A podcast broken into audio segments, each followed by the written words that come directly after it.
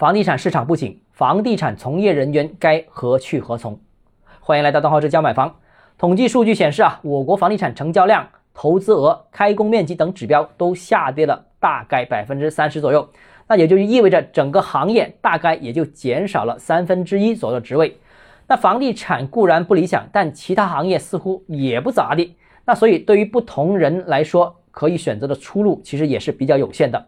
如果是职场新人，那我就建议你别进入房地产行业了。圈内有经验、有人脉的人群都吃不饱，现在找工作很难，而且想存活下来也很难。换个赛道，至少没有房地产这个行业这么卷，可能是一个理性的选择。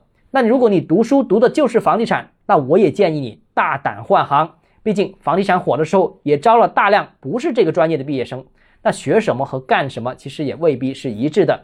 这个建议对于涉足房地产不深的人士，比方说只干了两三年的，我觉得都可以考虑。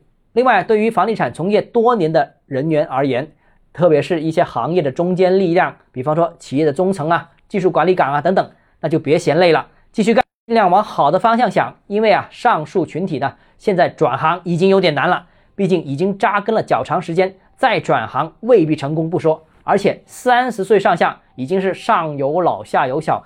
职场逐步进入了下半场，需要考虑的东西更多。那这类朋友啊，选择继续干房地产，我个人觉得可能是成本更低、风险更低的。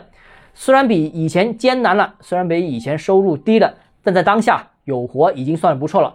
暂时放下诗和远方不是不可以，未来还有机会拿起来嘛。毕竟当年也是这么扛过来的。第三呢，就是对于那些年薪百万的高管，那我觉得出路只有一条，就是降级求职。那这个群体呢，似乎是这轮受到冲击最大的一个群体。一则呢，在职的群体收入降幅远远高于中层和基层；二则呢，职位萎缩也远远大于中层和基层。在我身边就有很多当年的房地产企业高管，目前赋闲在家。就是这个原因呢，我才为什么建议降级求职呢？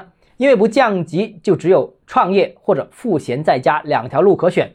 那付钱呢，是吃老本等退休，但是呢，还有老本可吃哦。但如果是创业的话，无论是做地产还是做地产周边，还是彻底换个赛道，看看现在目前创业的成功率，你就知道这不是一个好选择，十之八九都是失败的事情，那就没有理由打肿脸充胖子了，把老本都赔上，划不来。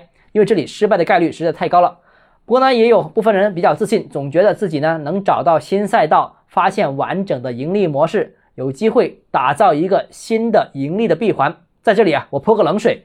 以前呢，想象的东西呢，可以拿给老板提案，但是现在要真金白银投入，那我觉得那又是两码事儿了。好了，今天节目到这里啊。如果你个人购房有其他疑问，想跟我交流的话，欢迎私信我。想提高财富管理认知，请关注我，也欢迎评论、点赞、转发。